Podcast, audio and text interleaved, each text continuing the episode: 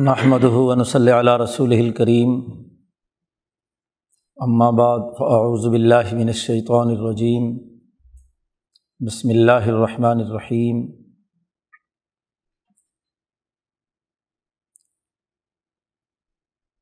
ثم توبوا الی اللہ جميعا ایھا المؤمنون لعلکم تفلحون۔ وقال تعالی یا ایھا الذین آمنوا اتقوا اللہ وکونوا مع الصادقین۔ وقال النبی صلی اللہ علیہ وسلم کانت بنو اسرائیل تسوسهم الانبیاء کلما ہلک نبی خلفہ نبی آخر الا لا نبی بعدی سیکون خلفاء فیکثرون۔ صدق اللہ مولانا العظیم و صدق رسولہ النبی الکریم۔ معزز دوستو، گزشتہ کی گفتگو میں علم تصوف کی اہمیت، اس کا تعارف، اس کا تسلسل، اور اس حوالے سے انسانی نفس کی تہذیب و تعمیر کہ بنیادی اساسی امور پر بات چیت ہو چکی ہے۔ اب ہم اگلے مرحلے کی طرف بڑھتے ہیں، اور وہ یہ کہ انسانی شخصیت اپنی تربیت اور اپنی تہذیب کے لیے سب سے پہلے اللہ کی طرف رجوع کرنے اور توبہ کرنے کی طرف مائل ہو۔ جیسا کہ کل ذکر کیا گیا تھا کہ انسانی شخصیت نفس ناطقہ پر مشتمل ہے، اور نفس ناطقہ کے تین پہلو ہیں: نفس، نفس حیوانی، قلب اور عقل۔ ان کے مجموعے سے انسانی نفس ناطقہ وجود میں آتا ہے، انسانی روح وجود میں آتی ہے۔ اب اس انسانیت کے لیے جو حیوانیت سے امتیازی خصوصیات کی حامل ہے، تین بنیادی نکات جو تمام انسانوں کے لیے ناگزیر اور ضروری ہیں، بلکہ اس کی امتیازی خصوصیات میں سے ہیں، جنہیں امام شاہ ولی اللہ دہلوی نے مختلف جگہوں پر بیان فرمایا ہے۔ ایک تو یہ کہ انسان کا قلب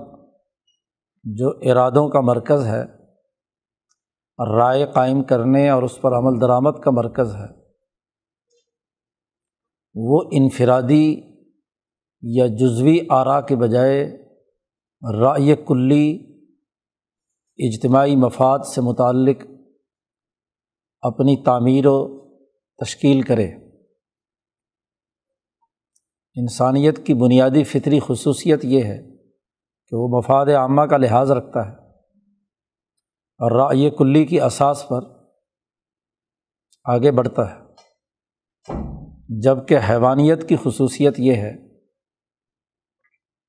کہ وہ انفرادی اور رائے جزئی یا ذاتی شخصیت کے حصار میں بند رہتا ہے۔ انسان کو جب اس دنیا میں بھیجا گیا تو اسے یہ ذمہ داری سونپی گئی ہے کہ وہ اجتماع قائم کرے، اور اس اجتماع کے لیے اس کی رائے، اس کی شخصیت کا بڑا بنیادی وصف وہ اجتماعیت لیے ہوئے ہو۔ شاہ صاحب کی اصطلاح میں جسے رائے کلی کہا جاتا ہے، تو رائے کلی انسان کا امتیاز ہے، اس کے قلب کے ارادے اور آراء۔ اگر وہ رائے کلی کی بنیاد پر نہیں ہے، ذاتی خواہشات، ذاتی مفادات یا ذاتی تخیلات اور ذہنی افکار کے اسیر ہیں، تو وہ ترقی نہیں کر سکتا، وہ مہذب انسان نہیں ہے۔ مہذب انسان وہ ہے جو اجتماعی مفاد کو سامنے رکھے۔ اب تہذیب نفس سے مراد انسان کی رائے کلی کو بہتر بنانا ہے، خوب سے خوب تر بنانا ہے، اجتماعی مفاد عامہ کا لحاظ رکھ کر کردار ادا کرنے کی اس کے اندر صلاحیت کا پیدا کرنا ہے۔ اب یہ کیسے پیدا ہوگی؟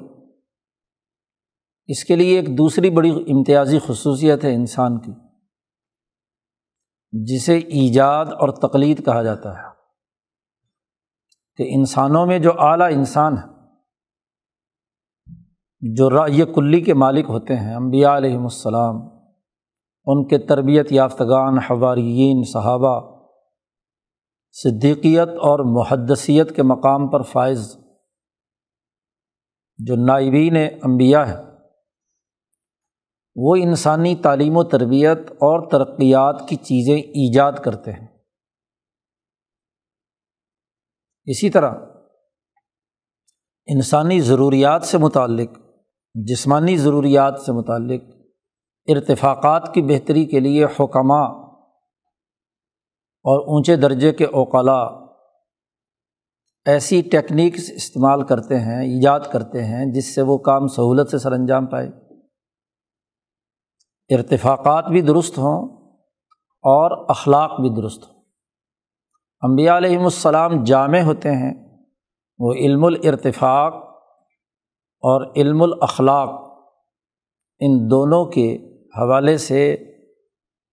انسانی زندگی کے طور طریقے بسر کرنے کے امور ایجاد کرتے ہیں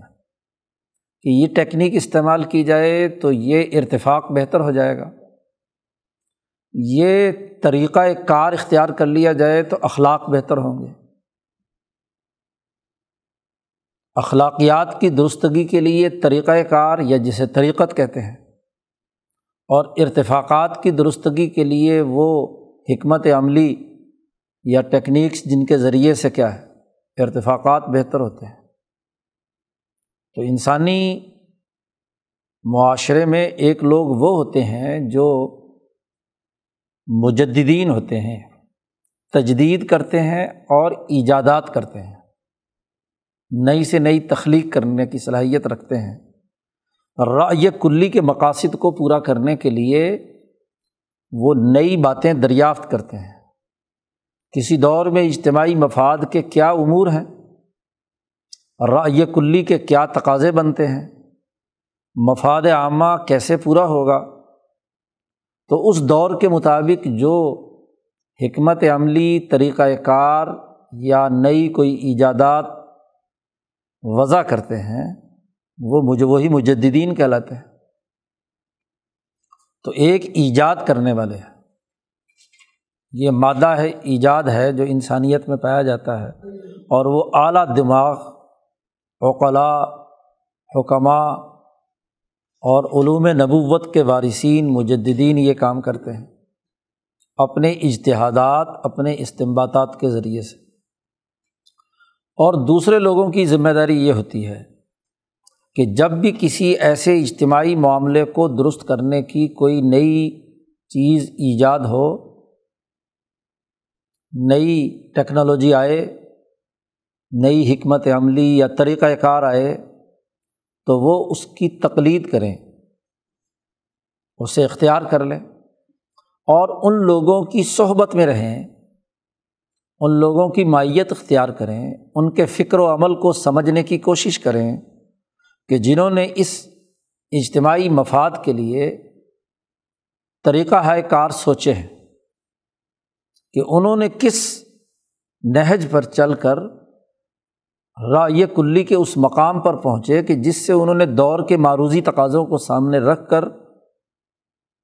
اس کے لیے طریقہ کار دریافت کیا۔ تو وہ ان کی صحبت میں رہیں گے، ان کی مائیت اختیار کریں گے، ان کے ساتھ وابستہ ہوں گے، تو یہی تقلید ہے۔ اور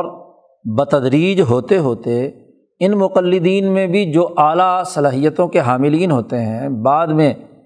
ان بڑے حکماء یا سائنسدانوں یا بڑے جو رہنمایان ہیں، اخلاق کی تعلیم و تربیت دینے والے ہیں، ان کے نائبین بنتے ہیں، اور بسا اوقات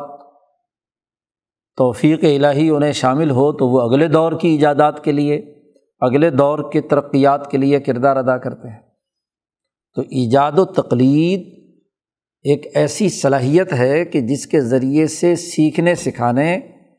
آسانیوں اور سہولتوں کو بہم پہنچانے، اخلاق کے حصول کے لیے نئے سے نئے طور طریقے دریافت کرنے سے متعلق ہے۔ انبیاء علیہم السلام کی پوری تاریخ ارتقاء اسی حقیقت کی نشاندہی کرتی ہے۔ حضرت آدم علیہ السلام سے لے کر نبی اکرم صلی اللہ علیہ وسلم تک عبادات، اخلاق، معاملات، ارتفاقات، ان میں جیسے جیسے انسانوں کو ضرورت پیش آتی رہی، اللہ تبارک و تعالیٰ نے وہ علوم ان انبیاء علیہم السلام پر بھیجے۔ انہوں نے نئی ایجادات، نئے طریقے ہر دور میں بدلے، جن کو ہر دور کی شریعت کہا جاتا ہے۔ اور پھر نبی اکرم صلی اللہ علیہ وسلم کے بعد بھی نبی اکرم صلی اللہ علیہ وسلم نے فرمایا کہ ہر سو سال بعد اللہ ایک ایسے مجددین کو بھیجتا ہے کہ جو دین کی تجدید کرتے ہیں، معروضی تقاضوں کے مطابق انسانی تربیت اور تہذیب کے لیے نئی ایجادات کرتے ہیں، اور وہ جو طریقہ پہلے چلا آ رہا انبیاء علیہم السلام کا، اس کو مزید پختہ کرتے ہیں، اس میں تحریف اور ادھر ادھر کی جو ملاوٹ ہو چکی ہے اس کو دور کرتے ہیں، اور اس کو دین کی تجدید کر کے اگلے دور کے لیے اسے ایک توانا اور اپنے دور کی روح اثر کے مطابق بنا دیتے ہیں۔ یہ مجددین کا کام رہا ہے۔ تو انبیاء کا سلسلہ تو منقطع ہو گیا، نبی اکرم صلی اللہ علیہ وسلم آخری نبی ہیں، لیکن یہ اجتہادات اور یہ نئے نئے طریقہ ہے، ہاں جی، عمل کرنے کے، ان اخلاق کو سیکھنے کے، ان عبادات کو عمل میں لانے کے، ان احکامات کا عملی نظام قائم کرنے کے لیے جو نبی اکرم صلی اللہ علیہ وسلم لے کر آئے، ان کو اپنے دور کے مطابق لوگوں میں ایک خاص طریقہ کار کے مطابق آگے بڑھانے کے لیے کردار ادا کرنے والے لوگ رہیں گے۔ ہمیشہ ایک جماعت قیامت تک ایسی رہے گی۔ تو رأی کلی یعنی اجتماعیت، اس کے لیے مجددین کی ضرورت ہے، ایجاد کرنے والوں کی ضرورت ہے، اور اس کے ساتھ اس چیزوں کو سیکھنے والے مقلدین کی ضرورت ہے، تاکہ سیکھنے کا عمل جاری رہے۔ پھر ایک جو تیسری خصوصیت ایک انسان کی شخصیت کی تعمیر و تشکیل میں ہے، وہ یہ کہ ہر انسان اجتماعی مفاد کے مطابق اپنی رائے کلی بنانے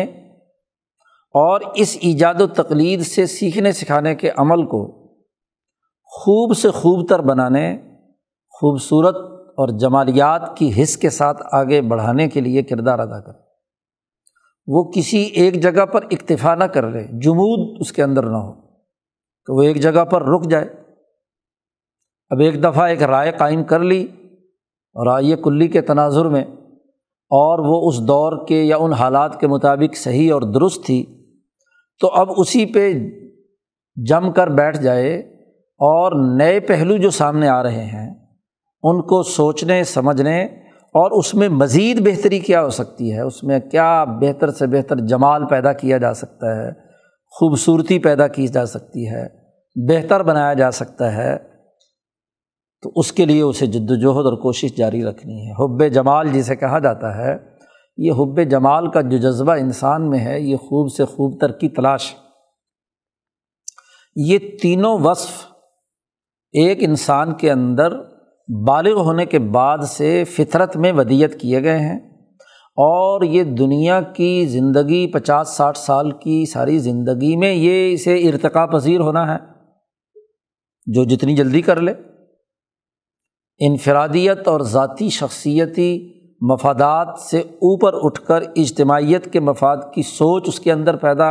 جتنی جلدی ہو جائے، اس کے لیے وہ کردار ادا کرے، ورنہ بڑھاپے میں جا کر تو ہر آدمی کو اپنی اولاد کی فکر، اپنے خاندان کی فکر ہوتی ہے، تو اجتماعیت ایک درجے میں بالجبر بھی، یہ خود کچھ کام نہیں کر سکتا، دوسروں کا محتاج بنتا ہے، تو ایک درجے میں وہاں بھی پیدا کرنی پڑتی ہے، اور یہ سفر موت کے بعد بھی جاری رہنا ہے۔ جنت میں کسی کی کھڑکی کھلی ہے قبر میں، تو وہاں بھی، اور حتیٰ کہ جنت میں جا کر بھی ہر آدمی وہاں خوب سے خوب تر کی تلاش میں ہوگا اپنی انہی صلاحیتوں کو بروئے کار لانے کے لیے۔ وہ حدیث جس میں نبی اکرم صلی اللہ علیہ وسلم نے فرمایا کہ ایک آدمی کہے گا کہ جی مجھے تو بہت فصل کاشت کرنی ہے، زمین کاشت کرنی ہے، اللہ میاں کہے گا اتنی ساری جو چیزیں تمہارے پاس ہیں، جو تم خواہش کرتے ہو تمہیں مل جاتا ہے، پھر تمہیں کاشت کیوں کرنا ہے؟ بس میرا جی چاہتا ہے۔ اب وہ گندم کاشت کرے گا، ڈھیر لگ جائے گا، کٹے گا، فصل تیار ہو کر اس کے سامنے ہوگی، اور پھر اللہ میاں وہاں ایک جملہ کہتے ہیں، حدیث پاک میں آتا ہے کہ اے ابن آدم، تیرا پیٹ کوئی چیز نہیں بھر سکتی۔ یعنی خوب سے خوب تر کی تلاش، بہتر سے بہتر آگے، اور نئی سے نئی بات، یعنی جنت میں ہونے کے باوجود جہاں ہر نعمت خواہش پر ملے گی، وہاں بھی وہ چاہتا ہے کہ کوئی چیز نئی ایجاد کرے، گندم بنائے، پیدا کرے۔ تو یہ اس کا ایک جذبہ ہے۔ یہ انسانی نفس ناطقہ کے ارتقاء کے مختلف مراحل ہیں۔ اب ان تینوں اوصاف کو اگر جامعیت کے ساتھ پیش نظر رکھا جائے اور سلوک و احسان یا رجوع الی اللہ کے تناظر میں دیکھا جائے تو یہ تینوں اوصاف مطلوب ہیں، اور انہی کی بنیاد پر اسے آگے بڑھنا ہے۔ اس کا نفس، اس کا قلب اور اس کی عقل اپنے ان تینوں جو بنیادی کام ہیں انسانیت کے، یہ اس کے مکمل طور پر آگے جاری رہنے چاہیے۔ اب یہ اجتماعیت کی رائے، یہ تینوں وصف اس کے اندر بہتر طریقے سے کیسے پیدا ہوں گے، اسے کیا کام کرنا ہے، اس کے لیے دین حنیفی، ابراہیم علیہ السلام جو دین لے کر آئے ہیں حنیفیت، اس کے چند بنیادی اساسی اصول ہیں، نو دس کے قریب وہ بنیادی اساسی اصول ہیں جو اصول عشرہ بھی کہلاتے ہیں۔ تورات کا موضوع بھی وہی رہے ہیں، زبور اور انجیل کا موضوع بھی وہی رہے ہیں، اور قرآن حکیم اور نبی اکرم صلی اللہ علیہ وسلم کی تعلیمات کا بنیادی ہدف انہی اصولوں پر عمل درآمد اور اس کا نظام بنانا تھا۔ سورۃ الانعام میں اللہ تبارک و تعالیٰ نے جو ان اصولوں کا ذکر کیا ہے، قل تعالوا اتل ما حرم ربکم علیکم اللہ تشرکوا بہ شیئا وبالوالدین احسانا، یہاں سے یہ اصول بیان کرنا شروع کیے ہیں کہ ان اجتماعی سوچ اور مفاد عامہ کے کام کرنے کے لیے لازمی اور ضروری ہے کہ یہ درج ذیل چیزیں تم پر حرام قرار دے دی گئی۔ سب سے پہلے اللہ کی وحدانیت پر یقین رکھنا، اللہ کو ماننا، رأی کلی کا پہلا بنیادی تقاضا یہ ہے کہ ایک انسان اللہ تبارک و تعالیٰ جو اس پوری کائنات کا خالق و مالک اور اس کا نظام چلانے والا ہے، اس ذات پر یقین رکھے اور اس کے ساتھ کسی کو شریک نہ ٹھہرائے۔ یہ کسی کو بھی شریک ٹھہرانا یہ رأی جزئی ہے، یہ تضاد پیدا کرتی ہے اس رأی کلی، کیونکہ کائنات ایک سسٹم کے تحت چل رہی ہے، ایک وحدانی نظام کے تحت ہے۔ اس میں دو خداؤں کا تصور یا کسی بھی درجے میں کوئی شرک یا تشبیہ کی کوئی گنجائش نہیں ہے۔ یونٹی آف کمانڈ یہ رأی کلی کا بنیادی تقاضا ہے کہ جتنی بھی مختلف اور منتشر چیزیں اس کائنات میں ہیں، آسمان و زمین ہو، اپنی اپنی امتیازی خصوصیات رکھنے والی مخلوقات ہوں، فرشتے ہوں، جانور ہوں، نباتات ہوں، وغیرہ وغیرہ، اور خود حضرت انسان ہو، اور انسانوں میں بھی ہر ہر فرد اپنی جو شخصی امتیازات رکھتا ہے وہ تمام رکھتا ہو، ان تمام کا خالق و مالک رب العالمین، پرورش کرنے والا، مالک الملک، رحم کرنے والا، وہ صرف اور صرف اور صرف ایک اللہ وحدہ لا شریک کی ذات ہے۔ کسی کو اس کے ساتھ شریک کرنے کا مطلب یہ ہے کہ آپ کسی بھی پتھر، بت، قبر یا فرعون، نمرود، شداد، حامان یا کسی اور انسان کو اس ذات باری تعالیٰ کے اختیارات میں شریک کر رہے ہیں یا اس کے مشابہ سمجھ رہے ہیں۔ تو اس لیے جو چیز حرام قرار دی گئی ان میں سب سے پہلے شرک کی نفی ہے، اللہ تشرکو، مشرک نہیں ہو، شرک نہیں کریں۔ اللہ کے بعد اجتماعی رائے کا پہلا تقاضا یہ ہے مفاد عامہ کا کہ وہ اپنے والدین کے ساتھ اچھا سلوک کرے، وبالوالدین احسانا۔ دنیا میں وجود میں لانے کا سبب اور ذریعہ والدین بنے ہیں، آپ انسانی برادری کا حصہ بنے ہیں، انسانی اجتماعیت کا حصہ بنے ہیں۔ اللہ کی حکمرانی، طاقت اور قوت کے بعد خود حضرت انسان دنیا میں جو وجود اس نے پایا ہے وہ اپنے والدین کی وجہ سے ہے، تو ان کے ساتھ حسن سلوک سے پیش آنا۔ حسن سلوک کا حکم دیا ہے، ان کی ظاہری جسمانی تمام تر ضروریات، ان کی خوشنودی وغیرہ وغیرہ تمام چیزیں، رائے کلی کا تقاضا یہ ہے کہ ان کے ساتھ پوری کی جائیں۔ لیکن وَإِن جَاهَدَاكَ عَلَىٰ أَن تُشْرِكَ بِي شَيْئًا، اگر وہ تمہیں مجبور کریں کہ میرے ساتھ کسی کو شریک ٹھہرانا، یعنی پہلا اصول توڑنے کا وہ حکم دیں، تو تب فلا تطعهما، ان کی اطاعت نہیں کی جا سکتی، ان کی بات نہیں مانی جا سکتی، کیونکہ لا طاعت لمخلوق فی معصیت الخالق، کسی مخلوق کی اطاعت نہیں کی جا سکتی ایسے ہر ایسے کام میں جس میں خالق کی اطاعت ٹوٹتی ہو، اس کی نافرمانی ہوتی ہو۔ اس لیے دوسری بڑی بنیادی چیز جو ایک مہذب انسان کو اختیار کرنی ہے، مہذب انسان کا پہلا فریضہ رجوع الی اللہ ہے، اللہ کی طرف رجوع کرنا ہے۔ مہذب انسان کا دوسرا فریضہ یہ ہے کہ وہ اپنے والدین، عزیز و اقارب کے ساتھ حسن سلوک سے پیش آئے۔ والدین کے بعد تیسری بڑی بنیادی ذمہ داری یہ ہے کہ وہ اپنی اولاد کے قتل سے باز آ جائے،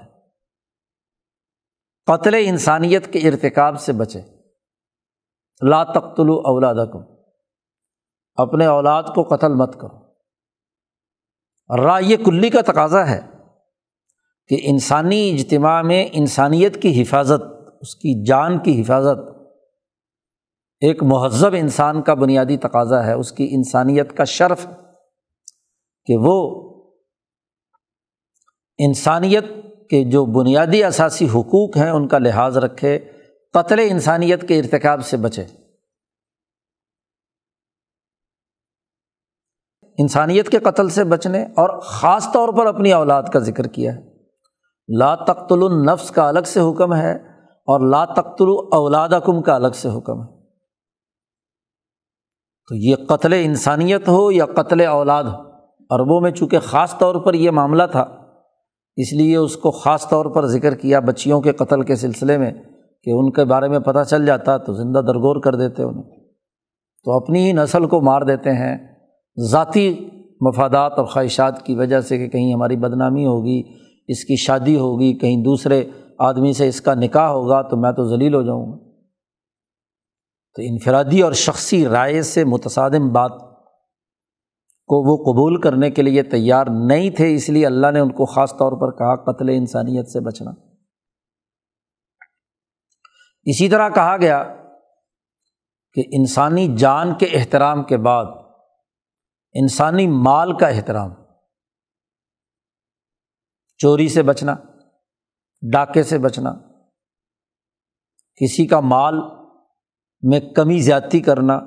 پورا تولنے اور پورا ناپنے کی خلاف ورزی سے روکا گیا کہ یہ تمہاری ذمہ داری ہے۔ اجتماعیت کا تقاضا ہے، رائے کلی کا تقاضا ہے کہ جس کے ساتھ جو معاہدہ، جس درجے میں لین دین کا ہوا ہے، پورا تولو اور پورا ناپو۔ معاہدات پورا کرنے کا حکم دیا گیا، اوفوا بالعہد، معاہدات پورے کریں۔ انسانیت کی توہین اور تذلیل میں ایک بڑا عمل زنا کاری ہے، بغیر کسی معاہدے کے، اجتماعی معاملہ طے کیے بغیر کسی عورت کے ساتھ تعلق کرنا، کسی دوسرے خاندان کی لڑکی کو اغوا کرنا، جو اس کے ساتھ زبردستی کوئی تعلق قائم کرنا، یہ بھی فتنہ اور فساد، جھگڑے کا باعث ہے، انفرادی لذت اور خواہشات کا معاملہ تو ہو سکتا ہے لیکن اجتماعی رائے سے قطعی طور پر متصادم ہے۔ تو انسانی جان بھی اور انسانی نسل کی حفاظت بھی، کیونکہ خاندانی نظام محفوظ ہوگا تو سوسائٹی کی اجتماعیت استوار ہوگی، اور اگر وہ خراب ہے، فیملی سسٹم میں خرابی پیدا ہو گئی تو اجتماعیت کے باقی عمل جو ہیں وہ نہیں ہو سکیں گے، اس کی حفاظت میں۔ اسی طرح کسی انسان پر بہتان تراشی کرنا، جھوٹا الزام لگانا، اس کی عزت سے کھیلنا، اس کی سیاسی طاقت کو ختم کر دینا ہے، اس کی حیثیت جو اجتماع کی حیثیت ہے اس حیثیت کو مجروح کرنا ہے۔ ایک وہ کہ جس نے جرم کیا ہے اور جرم موجود ہے اور اس جرم سے سوسائٹی کو نقصان پہنچنے کا اندیشہ ہے، تو وہاں تو اگر سسٹم کا اجتماعی تقاضا ہو، عدالت طلب کرے گواہی کے لیے، تو وہاں گواہی دینا ضروری ہے تاکہ اس جرم کا قلاقمہ ہو سکے۔ لیکن اس کے علاوہ بغیر گواہوں کی موجودگی کے کسی پر الزام لگانا بہتان تراشی ہے، اس سے روکا گیا۔ یہ بنیادی اساسی امور ہیں جو مفاد عامہ کے مطابق صحیح رائے قائم کرنے سے متعلق ہے۔ اب ان امور کو حرام قرار دے دیا گیا حنیفی تحریک میں۔ ایک آدمی جب مسلمان ہوتا ہے، کلمہ پڑھتا ہے، اور وہ یہ کہتا ہے لا الہ الا اللہ محمد الرسول اللہ، تو اس کی ذمہ داری ہے کہ وہ ان تمام چیزوں سے بچ کر اللہ کے ساتھ سچا تعلق قائم کرے، اور اللہ سے تعلق قائم کرنے کا طریقہ نماز، روزہ اور صاحب استطاعت پر زکوٰۃ اور حج، دیگر عبادات اور اوراد و وظائف، اذکار جو نبی اکرم صلی اللہ علیہ وسلم سے مسنون طور پر مروی ہیں، انہیں اختیار کرنے کا حکم دیا گیا۔ اب ان تمام کا مرکزی نقطہ ذات باری تعالیٰ کے ساتھ سچا تعلق ہے، جسے رجوع الی اللہ کہنا چاہیے۔ اللہ نے ان تمام چیزوں کو حرام قرار دیا ہے، تو اللہ کے حکم کی وجہ سے ان تمام محرمات سے بچنا، منکرات سے بچنا، اور اللہ نے جن کاموں کے کرنے کا حکم دیا ہے ان کی پاسداری کرنا۔ اس کے لیے ضروری ہے کہ ذات باری تعالیٰ کی طرف رجوع کیا جائے۔ اگر کہیں بھی ان ان تمام انسانی معاملات میں غفلت سے کوئی غلطی ہو گئی یا کوئی ایسا عمل ہو گیا جو اس بنیادی انسانی خصوصیت سے متصادم ہے، تو اسے توبہ کرنی ہے، اللہ کی طرف رجوع کرنا ہے۔ اب اس رجوع اللہ کو سمجھنے کے لیے کل کی گفتگو پیش نظر رکھیے کہ انسان چونکہ ملکیت اور بہیمیت سے مرکب ہے، تو اس کے اندر بہیمی عادات اور حیوانی خصلتیں ہیں، اور حیوانیت انفرادیت اور رائے جزی کی طرف لے جاتی ہے عام طور پر۔ اب اس حیوانی نسمہ حیوانی کو مہذب بنانا ہے، اس کے اندر بڑی ہوئی اس انفرادیت، لذتوں اور خواہشوں کے پیچھے بھاگنے اور انسانی اجتماعیت سے گریز کرنے کے جو رویے ہیں انہیں روکنا ہے۔ اب تربیت کا یہ مطلب قطعی نہیں ہے کہ بہیمیت سرے سے قلا کما کر کے ختم کر دی جائے، مفلوج کر دی جائے۔ امام شاہ ولی اللہ دہلوی نے اس بات کو واضح کیا ہے کہ انسان چونکہ دو متضاد طاقتوں اور قوتوں سے بنا ہے، ملکیت اور بہیمیت سے۔ اب انسان نہ تو خالص ملک بن سکتا کہ فرشتہ بن جائے، کہ سرے سے کیا ہے حیوانیت صاف کر دی جائے، تو پھر تو فرشتے کافی تھے، اور نہ ہی یہ کہ یہ سرے سے حیوان بن جائے، بہیمیت اس کے اندر آ جائے، کہ ملکیت سرے سے ختم ہو جائے، پھر تو جانور کافی تھے، انسان کو بنانے کا کیا مقصد۔ انسان جسے بنایا گیا ہے اس کو خلافت کی ذمہ داری دی گئی ہے، اسے اجتماعی تقاضوں کو پورا کرنا ہے اور ان دو متضاد قوتوں میں اعتدال کے ساتھ آگے بڑھنا ہے۔ خلافت نام ہے ان دو قوتوں کے درمیان اعتدال پیدا کرنے کا، کہ وہ اپنی ملکیت اور اپنی بہیمیت ان دونوں کے درمیان اعتدال اور توازن پیدا کرے۔ اس لیے شاہ صاحب نے انسان کی اصلاح و تہذیب کے دو طریقے بیان کیے ہیں۔ ایک طریقہ یہ ہے کہ حیوانیت اور بہیمیت کو سرے سے مفلوج کر کے ختم کر دیا جائے، سعادت حقیقی کے حصول کا ایک طریقہ یہ ہے۔ اور شاہ صاحب کہتے ہیں کہ اس دنیا میں کوئی انسان اس طریقہ اصلاح کو کامل اور مکمل طور پر کبھی بھی پورا نہیں کر سکتا، کیونکہ دنیا میں رہ رہا ہے تو بہیمیت اس کے ساتھ اٹیچ ہے۔ وہ سرے سے اپنی بہیمیت، سوائے پاگل مجنون یا ایسے مجذوب کو جس کی عقل غائب ہو،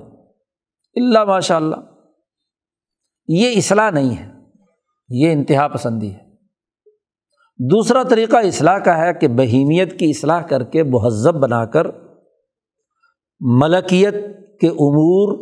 کا پابند بنایا جائے، اور اگر کبھی بہیمیت سے کوئی غلطی سرزد ہو جائے تو اسے واپسی کا راستہ دستیاب ہو، اس کو احساس ہو کہ میں نے کام کیا کسی جوش کی وجہ سے، کسی طبی مزاج کی وجہ سے، کسی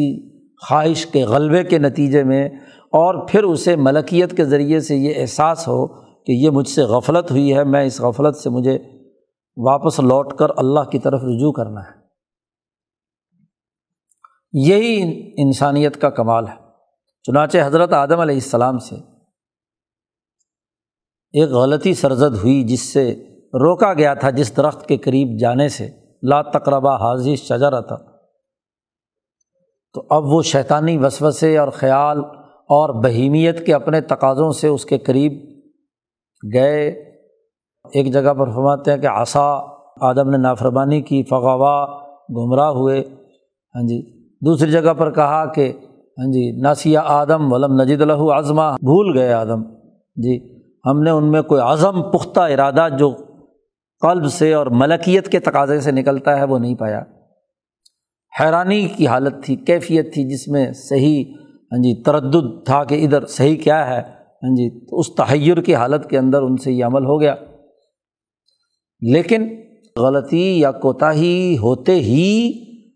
آدم علیہ السلام نے سب سے پہلا کام، جیسے ہی تنبیہ اس پر ہوئی، ملکیت کے اثرات ظاہر ہونا شروع ہوئے تو فوراً فتاب علیہ، اللہ کے سامنے توبہ کی، اور توبہ کے لیے بھی اللہ نے فرمایا فتلقى آدم من ربه کلمات۔ آدم علیہ السلام نے اپنے رب سے کچھ کلمات، کلمات جامعہ آدم نے سیکھے اور اس کے ذریعے سے توبہ کی۔ کلمہ ایک ایسے جامع جملے کو کہتے ہیں جو مفہوم کلی رکھتا ہو، رائے کلی کے تقاضوں کے مطابق جو مفہوم کلی رکھتا ہو، بہت سارے پہلوؤں کا احاطہ کیے ہوئے ہو،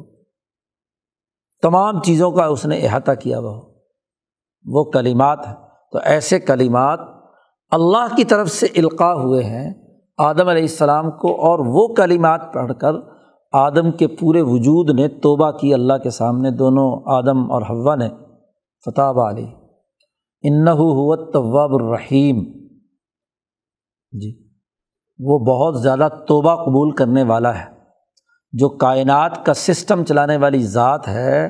وہ انسان کو اپنی ذمہ داریوں سے عہدہ برا ہوتے وقت اس سے کوئی غلطی ہو جائے تو اس نے اس غلطیوں کو معاف کرنے کا ایک دروازہ رکھا ہوا ہے توبہ کا، اسے قبول کر لیا، تواب الرحیم۔ تو اللہ نے توبہ قبول کر لی آدم علیہ السلام کی۔ آدم علیہ السلام نے بہیمی اور حیوانی تقاضوں سے جو عمل کیا، اس عمل کی غلطی جب واضح ہو گئی تو اللہ کے سامنے اپنی مغفرت کی درخواست پیش کی، تو رجوع اللہ کیا۔ انسان جب بالغ ہوتا ہے اس دنیا میں، اب ذمہ داری سے فیصلے کرنے ہیں، تو فیصلے کرنے کے دوران، رائے قائم کرنے کے دوران غلطیاں ہو سکتی ہیں، غفلت ہو سکتی ہے، ایک دم تو سیکھ سیکھنے سکھانے کا عمل نہیں ہوتا، تو اس وقت اسے اپنی اس غلطیوں پر اللہ کی طرف رجوع کرنا ہے، توبہ کرنی ہے۔ اسی توبہ کے سلسلے میں ہی نبی اکرم صلی اللہ علیہ وسلم سے لے کر اب تک مشائخ طریقت بیعت توبہ لیتے رہے کہ وہ یہ توبہ کے الفاظ کہیں، غلطی اور غفلت اپنی دور کریں، اللہ کی طرف رجوع کریں، اللہ کے ساتھ تعلق قائم کریں۔ وہ بنیادی اساسی امور جو اصول حنیفیت میں سے تھے انہیں قائم کرنے کا حلف اٹھائیں، عزم کریں،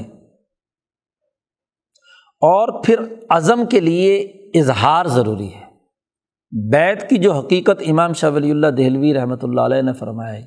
وہ یہ کہ توبہ ایک معنوی حالت ہے، رجوع الی اللہ ایک معنوی حالت ہے جو انسان کے وجود پر طاری ہوتی ہے جب وہ کسی غفلت کی وجہ سے اس سے کوئی غلطی سرزد ہوتی ہے، اور اس غلطی سرزد ہونے کے بعد ملکی قوتیں اس کو انگیخت کرتی ہیں، تو اس کے وجود پر ایک خاص کیفیت طاری ہوتی ہے کہ مجھ سے بڑی غفلت ہوئی، مجھ سے بڑی کوتاہی ہوئی۔ اب اس معنوی کیفیت کو جو اس کے وجود پر طاری ہوئی ہے اس کو الفاظ کا جامہ پہنانے کی ضرورت ہوتی ہے۔ ہر انسان کے وجود اس کے معافی ضمیر میں جو کچھ ہوتا ہے اس کو بیان کرنے کے لیے الفاظ کا سہارا لیا جاتا ہے، الفاظ کے ذریعے سے اسے واضح کیا جاتا ہے۔ پھر الفاظ اگر انسان خود اپنی ذات کے اندر خود بولے تو اس کی ایک حیثیت ضرور ہے کہ اس نے اپنی دل کی معنویت کو لفظوں کا جامہ پہنا کر اس نے وہ جملے اللہ کے سامنے ہاں جی ان کا اظہار کیا ہے۔ لیکن اس سے بھی آگے بڑھ کر اگلا مرتبہ، کیونکہ انسان اجتماعیت پسند ہے اور اجتماعی تقاضوں کے مطابق اسے کام کرنا، اور ہر اجتماعیت ایک عہد اور معاہدے پر استوار ہوتی ہے، تو دنیا میں اس عہد کا اظہار تبھی ہوگا کہ کسی کے سامنے، کسی سے وابستہ ہو کر، کسی کے سامنے اپنے غلطی کا اعتراف کرتے ہوئے اپنے اوپر پابندی عائد کرے کہ جو یہ غفلت مجھ سے ہوئی ہے یہ انسان گواہ ہے کہ میں اس کی موجودگی میں، اور خاص طور پر وہ اگر انبیاء ہیں یا انبیاء کے جانشین ہیں، مجددین ہیں، انسانی اجتماعیت کے تقاضوں کی ایجادات کرنے والے نائبین ہیں، جس کو مرشد کہا جاتا ہے یا رہنما کہا جاتا ہے، تو اس کے سامنے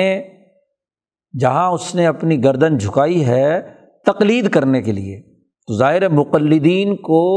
ہاں جی ایجادات کرنے والوں کی تقلید کرنی ہے، تو وہ اس کے سامنے اپنے گناہوں کا اعتراف کر کے ان گناہوں سے توبہ کا عزم کرتا ہے۔ اسی کو قرآن حکیم میں کہا گیا کہ یا ایھا النبی اذا جاءک المؤمنات، مومن عورتیں آئیں آپ کے پاس اور وہ یہ چاہیں کہ یبایعنک، وہ چاہیں کہ وہ اپنی اس غفلت اور اپنی اس کوتاہی پر آپ سے بیعت کرنا چاہیں، آپ کو اس پر گواہ بنانا چاہیں اپنی ان تمام چیزوں سے بچنے کے لیے، تو آپ ان سے کیا ہے فبایعہن، آپ ان سے بیعت لے لیں اور ان کے لیے مغفرت طلب کریں، واستغفر لہن اللہ، اللہ سے ان کی مغفرت کی معافی مانگیں کہ انہوں نے عہد کیا ہے، اس اجتماع کا حصہ بننے کا عہد کیا ہے، یہ ان تمام امور کی پابندی کرنا چاہتی ہیں، اے اللہ ان کو معاف کر دے، غفلت سے جو کچھ ہوا ہے آئندہ انہوں نے عزم کیا ہے کہ ہم یہ کام نہیں کریں گے، تاکہ ایک معاہدہ ہو جائے۔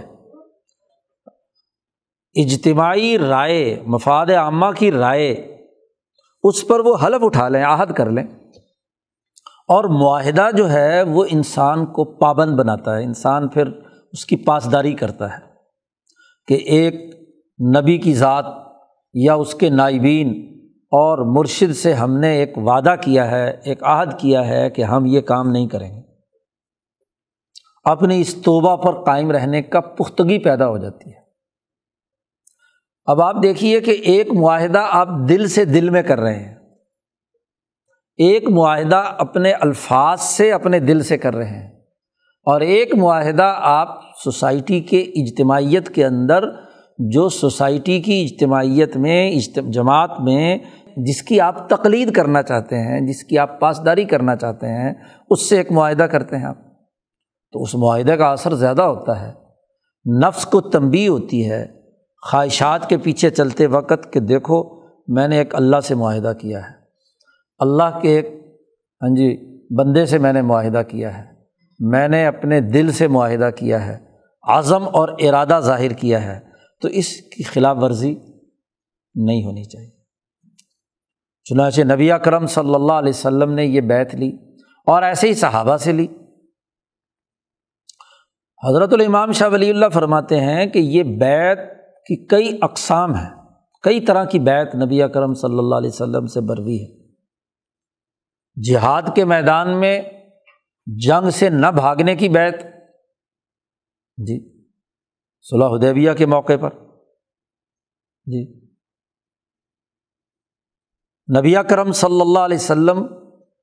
کے ساتھ صحابہ کی بیعت بدر میں، کہ ہم جہاں آپ کا پسینہ گرے گا وہاں ہمارا خون گرے گا، صحابہ نے کہا، عزم اور ارادہ مجمع عام کے اندر جی۔ تو کئی طرح کی بیعت، عورتوں سے بیعت لی گئی، حضرت جریر ابن عبداللہ البجلی رضی اللہ تعالیٰ عنہ سے بیعت کی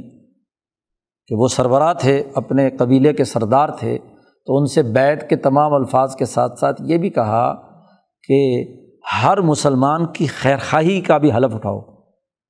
وَالنُّصْحُ لِكُلِّ مُسْلِمٍ، ہر مسلمان کے ساتھ تمہاری خیرخواہی، کیونکہ تم سربراہ ہو، تم اس پوری جماعت کے ذمہ دار ہو، سردار ہو، تو سردار کو اپنے ماتحت تمام لوگوں کی خیرخواہی پیش نظر رہنی چاہیے، اس بات کا حلف مجھ سے اٹھاؤ۔ صحابیات سے بعض باتوں کی، خاص باتوں کی، جن میں کچھ مسائل تھے، ان سے ان خاص چیزوں کی کیا ہے بیعت لی۔ تو بیعت کے کئی پہلو، کئی اقسام ہیں۔ سیاست کی بیعت بھی ہے، جہاد کی بیعت بھی ہے، کسی خاص کام سے متعلق بھی بیعت ہے، اور ایک بیعت بیعت تقویٰ کہلاتی ہے، متقی بننے کی، جیسا کہ یہ الفاظ جو یہاں سورۃ ممتحنہ میں ہیں۔ یہ مسلمان ہیں، کلمہ پڑھ چکے ہیں، لا الہ الا اللہ، مومنات ہیں، وہ آپ کے پاس آئیں گے، وہ کلمہ پڑھ رہی ہیں۔ صحابہ مسلمان تھے، کلمہ گو تھے۔ عبادہ ابن صامت فرماتے ہیں کہ سب ہاں جی مسلمان لوگ ہی تھے جو جمع تھے، جن سے حضور نے فرمایا تعالوا ابايعكم، میں تم سے بیعت لیتا ہوں۔ تو یہ تقویٰ کی بیعت ہے، متقی اور پرہیزگار بننے کی ہے، اس کو اجتماعی طور پر اس حلف کو دہرانے اور اس پر پابند رہنے کی ہے۔ جب تک تو خلفائے راشدین تھے، تو خلفائے راشدین جامع بیعت کرتے تھے۔ حضرت ابوبکر صدیق سے بیعت کی تو اس میں بیعت تقویٰ بھی شامل تھی، ہاں جی بیعت سیاست بھی شامل تھی، بیعت ہاں جی جہاد بھی شامل تھا، جہاں جہاں حکم دیں گے، جہاں ذمہ داری، جو کام کہیں گے، جو حکم بھی جاری کریں گے، تمام کی پاسداری کریں گے، تمام پہلوؤں کی بیعت۔ اور تربیت کے حوالے سے جو حکم دیں گے اس کی بیعت تمام صحابہ نے کی۔ ابوبکر صدیق نے جو فیصلہ فرما دیا تمام کو اس کی پاسداری کرنی ہے، خواہ عمر فاروق اس پر سوال ہی کریں کہ کیا جو لوگ زکوٰۃ نہیں دی اور نماز پڑھی، انہوں نے کلمہ پڑھا، آپ ان سے بھی لڑائی لڑیں گے؟ انہوں نے کہا کہ ہاں ان سے بھی لڑائی لڑوں گا۔ کوئی آدمی اونٹ دیتا تھا، اس کی رسی باندھنے والی نہیں دیتا، تو میں اس سے بھی جہاد اور قتال کروں گا جی۔ تو اب یہاں پاسداری عمر فاروق کو ماننی پڑی، ان کی بات شرح صدر ہو گیا کہ جو انہوں نے تہذیب نفس اور دین کے غلبے کو برقرار رکھنے کے لیے جو ڈسیزن لیا، فیصلہ کیا، ہر صحابی کو اس کی بات ماننا ہے۔ تو یہی تو تربیت اصحاب ہے جی۔ بظاہر عقل تقاضا کرتی ہے کہ جو ایک آدمی کلمہ گو ہے، نماز پڑھتا ہے، روزہ رکھتا ہے، قبلے کی طرف رخ کی طرف نماز پڑھتا ہے، صلی صلاتنا واستقبل قبلتنا، نماز پڑھ دی اس نے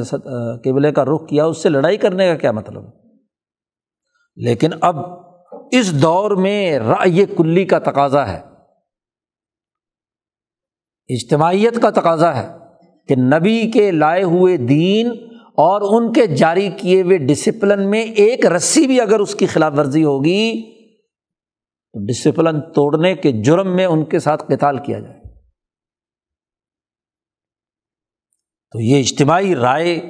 نظم و ضبط اور ڈسپلن کو برقرار رکھنے کے حوالے سے ابو بکر صدیق کا فیصلہ تمام نے قبول کیا۔ ایسے ہی عمر فاروق رضی اللہ تعالیٰ عنہ، ان کی باقی تمام صحابہ نے بیعت کی، اور جو عمر فاروق نے فیصلہ فرما دیے اجتماعیت کے مشورے سے، ایک رائے قائم ہو کر ایک فیصلہ ہو چکا، تو اب ہر آدمی کو اس کی کیا ہے، پاسداری کرنی ہے۔ اجتماعی رائے، رائے کلی اسی طرح بنتی ہے، اسی طرح کیا ہے، سیکھنے کا عمل ہے۔ یہی حال حضرت عثمان رضی اللہ تعالیٰ عنہ کی بیعت کرنے والے باقی تمام لوگوں نے، حضرت عثمان کے بعد تمام لوگوں نے حضرت علی سے بیعت کی، حضرت علی وغیرہ وغیرہ۔ تو بیعت کا یہ سلسلہ خلفائے راشدین کے ہاں جامع تھا۔ تو یہ جامع جو سلسلہ ہے، جس میں سیاست، معیشت، بالخصوص حضرت عثمان رضی اللہ تعالیٰ عنہ تک جو پوری جماعت کی اجتماعیت برقرار رہی، حضرت علی کے زمانے میں اگرچہ ایک جماعت رہی جس نے اختلاف کیا، لیکن اس سے پہلے تک جامع سلسلہ رہا ہے۔ اور اس کے بعد بھی حضرت علی رضی اللہ تعالیٰ عنہ خلیفہ برحق ہیں۔ اختلاف خلافت کے حوالے سے نہیں تھا حضرت امیر معاویہ رضی اللہ تعالیٰ عنہ کا، ایک خاص مسئلے کے حوالے سے تھا، قصاص، قاتلین عثمان کا سے قصاص لینے کا جو معاملہ تھا، اس میں ایک اختلاف رائے کا عمل سامنے آیا۔ تو کہنے کا مقصد یہ ہے کہ یہ بیعت کا سلسلہ، اس کے بعد بھی جو خلفاء میں ہاں جی بیعت کا سلسلہ رہا۔ حضرت علی رضی اللہ تعالیٰ عنہ کے بعد جو تقسیم کار شروع ہوئی کہ تعلیم و تربیت اور تقویٰ کے امور علماء محققین، علماء شریعت اور علماء ہاں جی تصوف یا سلوک و احسان کے ذریعے سے تعلیم و تربیت کا اور تمام معاملہ شروع ہوا، اور جو حکمران تھے سیاست کی بیعت، وہ بنو امیہ میں حضرت امیر معاویہ کی طرف جانے کے بعد سے وہ سلسلہ شروع ہو گیا جی۔ تو بیعت سیاست اور بیعت تربیت اور تقویٰ، اس کے درمیان ایک فرق ہو گیا، لیکن بیعت جو عملاً ہے ظاہری طور پر وہ خلیفہ وقت ہی کی ہوئی۔ صوفیاء اور علماء نے بیعت کا سلسلہ اس لیے استعمال نہیں کیا، امام شاہ ولی اللہ فرماتے ہیں کہ کہیں یہ سیاسی نظام سے متصادم یا ایک نئی جماعت وجود میں نہ آ جائے، سیاسی نظام میں، سیاسی اجتماعیت کو برقرار رکھنے کے لیے۔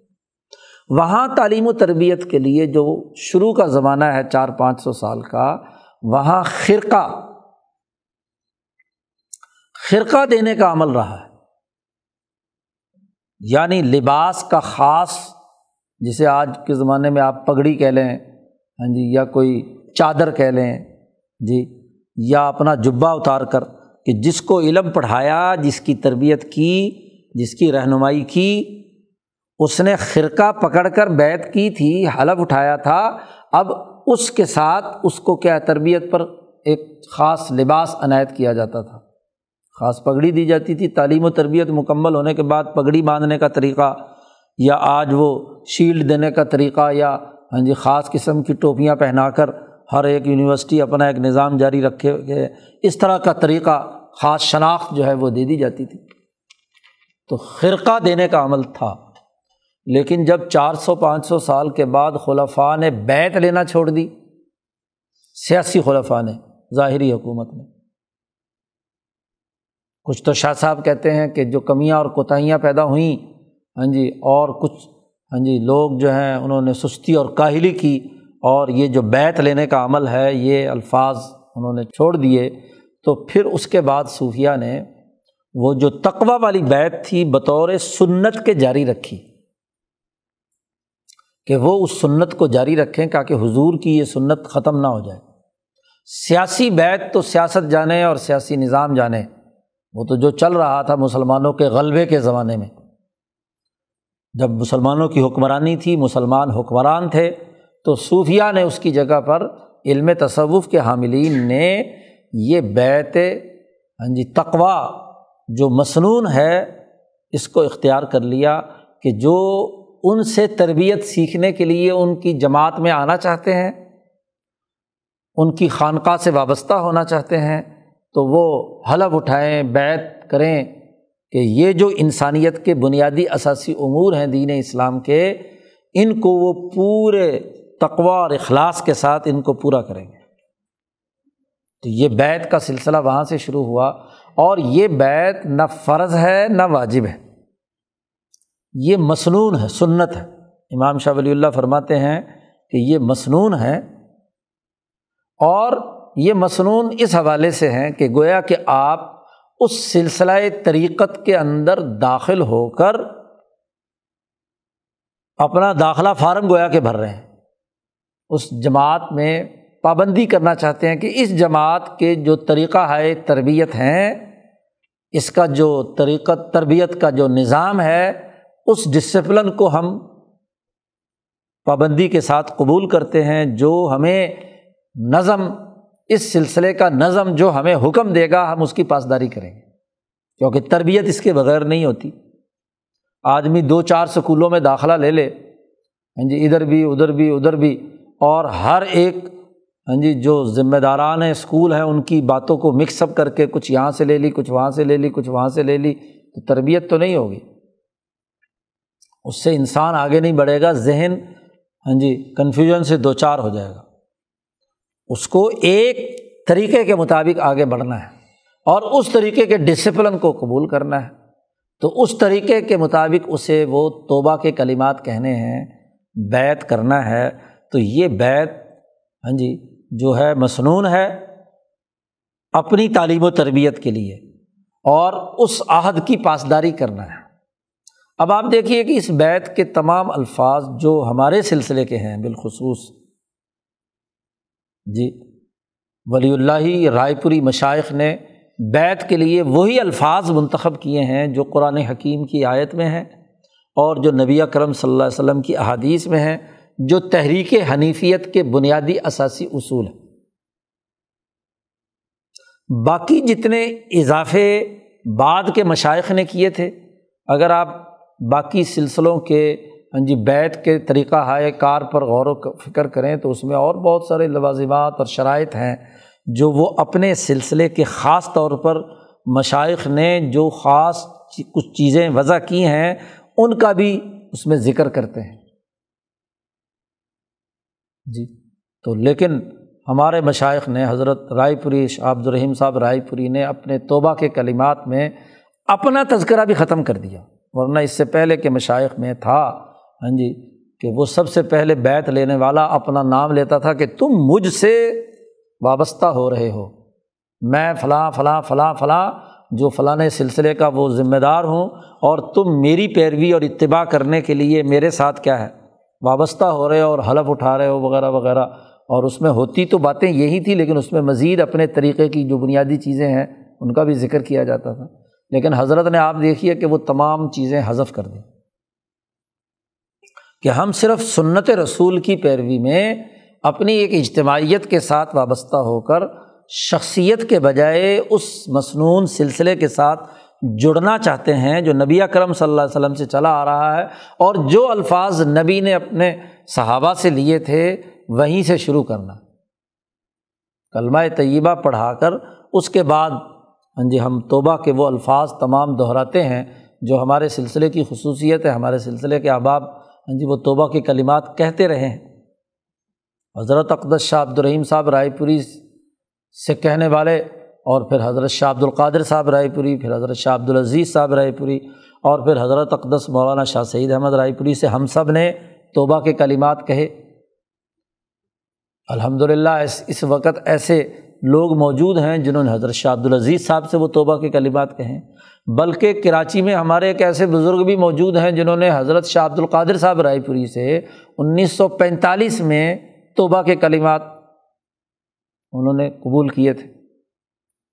تو یہی توبہ کے کلمات جو مسنون چلے آ رہے ہیں، یہ اب اس توبہ میں ہم حلف اٹھاتے ہیں نبی اکرم صلی اللہ علیہ وسلم سے لے کر اب تک اپنے مشائخ کے سامنے، اور وہ تمام کے تمام امور ان میں خدا سے تعلق، اللہ کے ساتھ تعلق، رجوع الی اللہ کی جو کیفیت ہے وہ پیدا ہو، یعنی اپنی ملکیت کو ایسے زندہ کرنا ہے، اپنے قلب، عقل اور نفس کو ایسا مہذب بنانا ہے کہ وہ افتقار الی اللہ، اللہ کی محتاجگی، اللہ کا فقیر بن کر اللہ کے احکامات کی اتباع قبول کر لے، اور اللہ کے حکم سے مخلوق خدا کی جو بنیادی حقوق ہیں ان کی پاسداری کرے۔ ہر انسان کی جان کی حفاظت، قتل انسانیت کے ارتکاب سے بچے، اس کی زبان سے نکلنے والا کوئی جملہ، اس کے قلم سے نکلنے والی کوئی تحریر، اس کے جسم سے صادر ہونے والے کسی فعل سے قتل انسانیت سے متعلق کوئی امر وقوع پذیر نہیں ہونا چاہیے۔ وہ کوئی پراپیگنڈا کرے زبان سے، یا ہاتھ سے کوئی تحریر لکھے، یا کوئی فتویٰ جاری کرے جس کے نتیجے میں لوگ قتل ہوں، ان تمام کی پابندی ہے کہ قتل انسانیت کے ارتکاب سے متعلق کوئی عمل ہمارے سے، ہماری تائید اس کے اس حوالے سے نہیں ہوگی،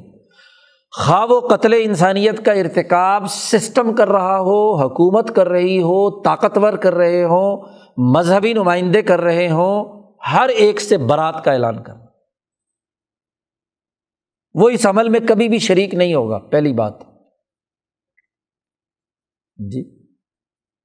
اسی طریقے سے انسانیت کی توہین و تذلیل، بالخصوص بہتان تراشی، بغیر کسی ثبوت کے، اور ثبوت کے لیے جو شریعت نے تقاضا پورا کیا ہے وہ یہ کہ کم از کم دو گواہ عادل، وہ اگر گواہی دیں کسی بات کی، اور اگر کسی دوسرے جنسی جرائم سے متعلق ہے تو چار گواہ وہ اگر موجود ہوں، تو پھر تو کوئی بات اور گفتگو ہے۔ اور پھر بلا وجہ عدالتی پروسیس کے ذریعے سے تو ذرا سزا بھی ملتی ہے اور جرم کسی نتیجے تک پہنچتا ہے، جب عدالتی پروسیس ہی نہیں ہے تو پھر عیب جوئی کرنا، بہتان تراشی کرنا، یہ بہت بڑا جرم ہے۔ تو بہتان تراشی کے عمل سے بچنا، انسانی عزت و وقار کو سامنے رکھنا، کافر ہی کیوں نہ ہو اس کے ساتھ بھی حقائق کے تناظر میں گفتگو کرنی ہے، جتنی بات اس کی اچھی ہے اسے اچھا کہا جائے گا، اور جتنی بات بری ہے اس کو برا کہا جائے گا۔ اس پر جھوٹے اپنی طرف سے کوئی اضافے کر کے الزامات لگانا، یہ الزامات درست نہیں ہے۔ اب دیکھو قرآن حکیم نے کتنی سخت زبان استعمال کی ہے یہودیوں کے بارے میں، اگر آپ حکم کریں ان کے درمیان تو بالقسط، انصاف کے ساتھ کریں، وہاں آپ عدل و انصاف کا دامن ہاتھ سے نہیں چھوڑیں گے۔ حالانکہ اس سے پہلے ان کے اوپر جو ان کی برائیاں، ان کی خرابیاں ساری کی ساری بیان کی ہیں کہ کس طریقے سے وہ غلط اعمال کے مرتکب ہوتے ہیں،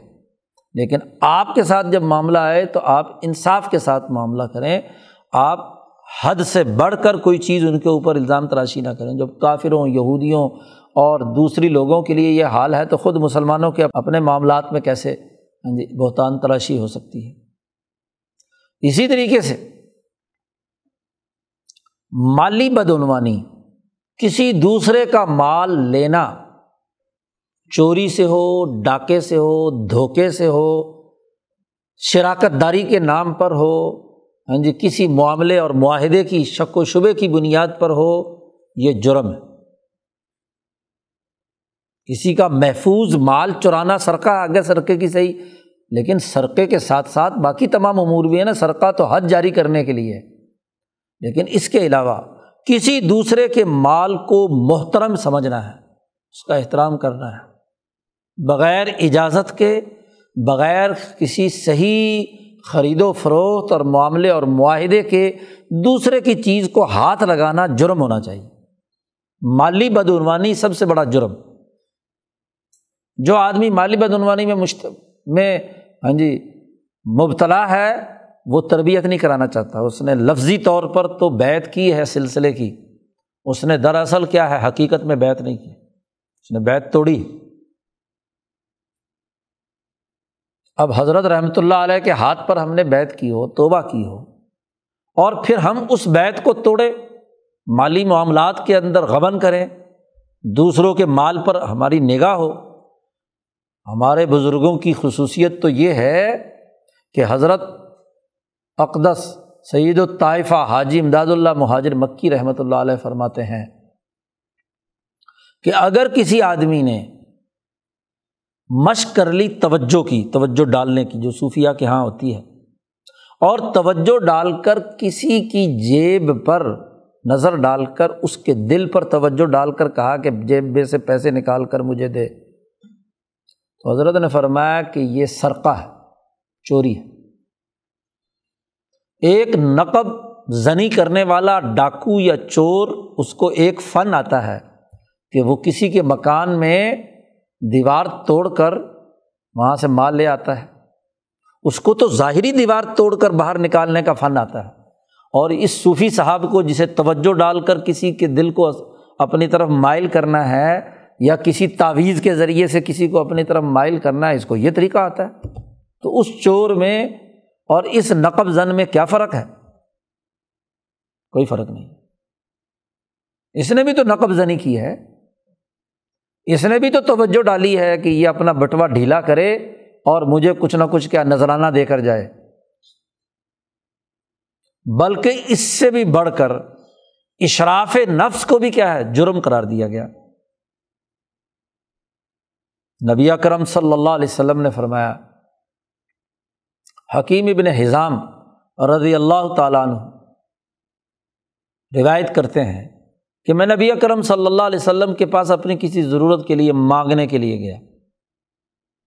تو آپ صلی اللہ علیہ وسلم نے دے دیا، دوسری دفعہ پھر کبھی مجھے ضرورت پڑی میں پھر چلا گیا، پھر دے دیا۔ اب نبی بھی ہیں، خلیفہ وقت بھی ہیں، حکمران بھی ہیں، بیت المال بھی ان کے پاس ہے، لوگوں کو پیسے دینا ان کی ذمہ داری بھی ہے، لوگوں کی ضرورت پوری کرنے کے لیے، تیسری دفعہ پھر حکیم چلے گئے۔ تو حضور نے تربیت فرمائی، چلو آج تو حضور موجود ہیں، اور جسے مانگنے کی عادت پڑ جائے تو وہ اگر فرض کیا یہاں مانگتا ہے تو ہو سکتا ہے کہیں اور بھی مانگتا ہو۔ تو حضرت حکیم ابن حزام کہتے ہیں، حضور نے فرمایا، لا تسل یا حکیم، سوال مت کرو جی، کیونکہ الید العلیا خیر من ید السفلی، دینے والا ہاتھ بہتر ہوتا ہے لینے والے ہاتھ کے مقابلے میں، یہ چہرے کی رونق ختم کر دیتا ہے جی، جو مانگتا ہے چہرے کا وقار ختم ہو جاتا ہے، وجاہت ختم ہو جاتی ہے، آپ کی رائے ختم ہو جاتی ہے جو دوسرے کے مال پر نظر رکھتا ہے۔ تو تربیت کے لیے یہ ضروری ہے کہ وہ ان چیزوں کا مطالبہ نہ کرے۔ چنانچہ حکیم کہتے ہیں کہ خدا کی قسم، میں نے اس کے بعد کبھی بھی کسی سے کوئی سوال نہیں کیا، حتیٰ کہ جی حضرت ابو بکر صدیق نے اپنے دور میں بلا کر جو ان کا حصہ بنتا تھا دینے کی کوشش کی، انہوں نے کہا نہیں لوں گا۔ عمر فاروق نے اپنے دور میں حصہ دینے کی کوشش کی، انہوں نے کہا نہیں لوں گا۔ حضور نے، میرے خلیل نے مجھے منع کر دیا جی، اب ایک طرف سوال سے روک دیا جی، اور دوسری طرف عمر فاروق رضی اللہ تعالیٰ عنہ کو حضور نے کچھ پیسے دیے استعمال کرنے کے لیے، حضرت عمر نے فرمایا کہ میں نہیں لینا چاہتا، مال کی محبت اور اس کی ان کے دل سے نکل چکی تھی، زہد کی حالت، میں کسی کے سامنے ہاتھ نہیں پھیلاتا، میں یہ نہیں لینا چاہتا۔ غیرت، وقار اور وجاہت، عمر کا جلال، ظاہر ہے کہ ان کی غیرت گوارا نہیں کرتی کہ وہ کسی سے کیا ہے پیسے وصول کریں، تو انکار کر دیا۔ حضور صلی اللہ علیہ وسلم نے فرمایا کہ اے عمر، اگر بغیر کوئی مانگے محبت اور چاہت سے تمہاری خدمت کرنا چاہے تو قبول کر لیا کرو،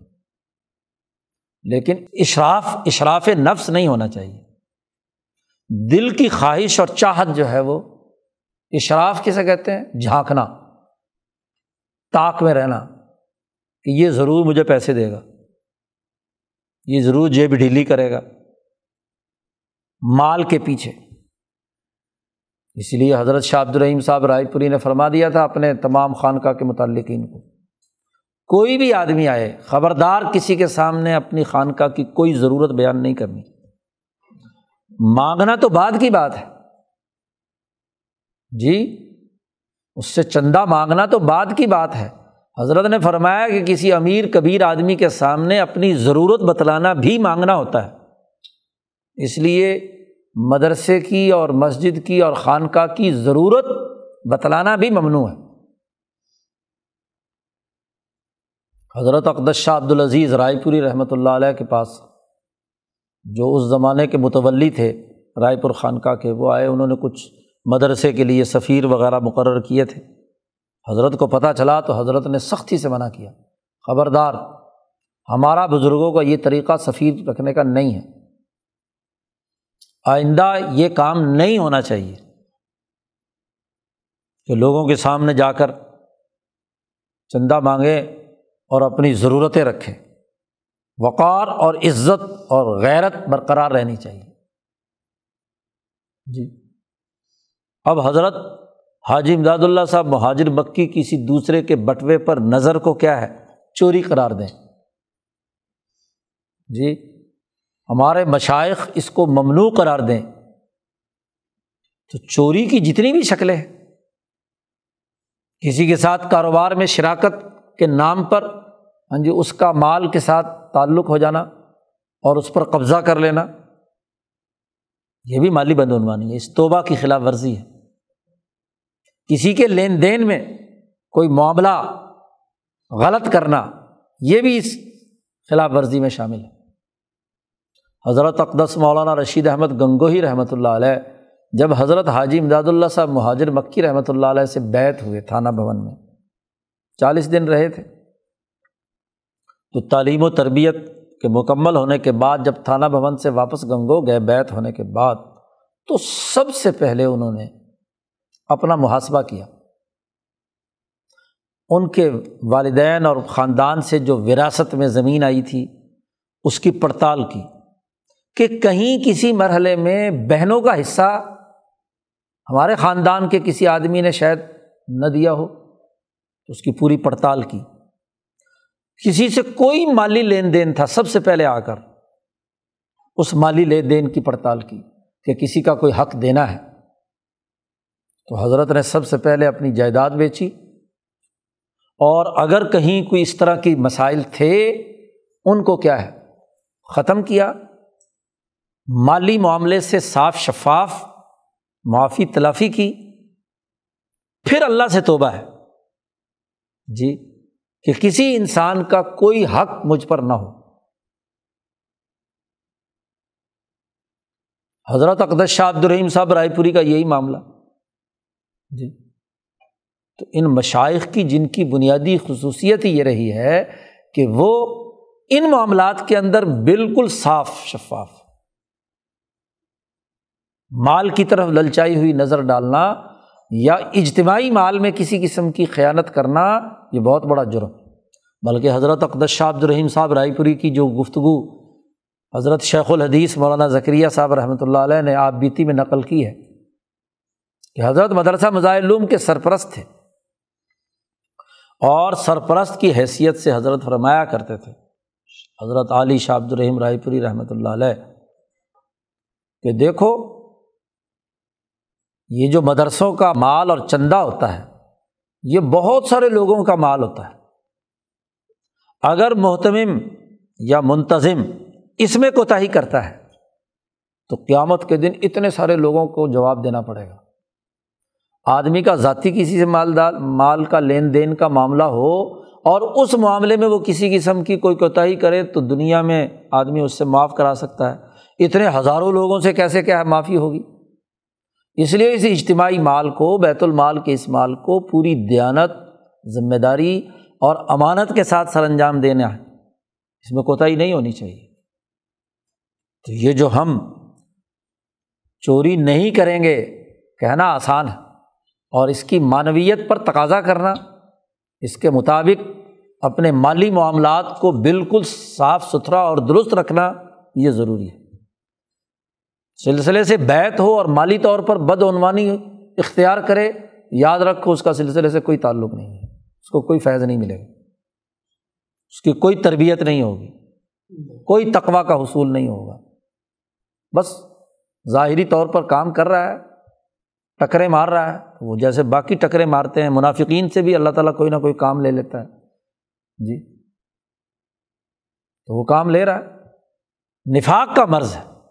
کہ جو عہد کیا تھا اس کی خلاف ورزی ہے، تو نہ تو اس کی کسی قول تقریر سے ایسی بد امنی پیدا ہو سوسائٹی میں جو انسانیت کے قتل، جھگڑے، لڑائی اور فتنہ اور فساد تک پہنچا دے، اور نہ ہی ایسی کوئی مالی بدعنوانی کسی کے ساتھ لین دین میں ہو کہ جس کے نتیجے میں وہ چور قرار پائے، سسٹم کا چور ہو،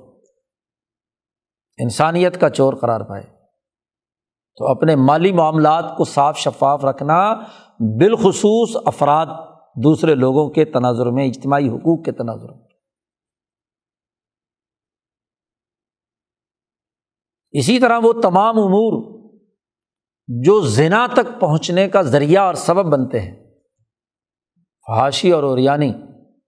آج کل کا سب سے بڑا مرض، جو ہاں جی ٹی وی اور موبائل کے نام پر جو گند پھیلایا جا رہا ہے، شہوتوں کو ابھارنے، ہاں جی تو زنا کی بہت سارے پہلو ہیں جی۔ حضور نے فرمایا نظر غلط جگہ پر پڑے تو زنا ہے، آنکھوں کا زنا ہے جی، زنا العین اس کو قرار دیا گیا۔ تو یہی آگے خرابی کا۔ اسی طرح اللہ نے حکم دیا مومنین کو کہ جب مومنات یا عورتیں سامنے آئیں تو اپنی نظروں کو یغضوا من ابصارہم نیچی رکھو جی، عورتوں سے، مومن عورتوں سے کہا گیا کہ وہ اپنی نگاہیں نیچی رکھیں۔ شہوانی جذبات اور خیالات کا ابھارنا یا اس کے فروغ کے لیے کسی بھی طریقے سے حصے دار بننا رجوع الی اللہ کے منافی ہے، بنیادی انسانی حقوق سے متصادم ہے، مفاد عامہ یا رأی کلی کے تقاضے سے متصادم ہے۔ ہم نے حلف اٹھایا ہے۔ اسی طریقے سے ہم ایک اور حلف بھی اٹھاتے ہیں جو آیات میں کہا گیا، ہاں جی لا یعصینہ کا فی معروف، ہاں جی معروف جو کام ہے ان میں کیا ہے، نافرمانی نہیں کریں گے جی۔ حدیث میں بھی یہ الفاظ ہیں، معروفات کون سے ہیں؟ وہ تمام چیزیں جو تمام انسانوں میں متفقہ طور پر تسلیم شدہ ہیں، سچ بولنا، عدل و انصاف، معاہدات کی پاسداری جی وغیرہ وغیرہ،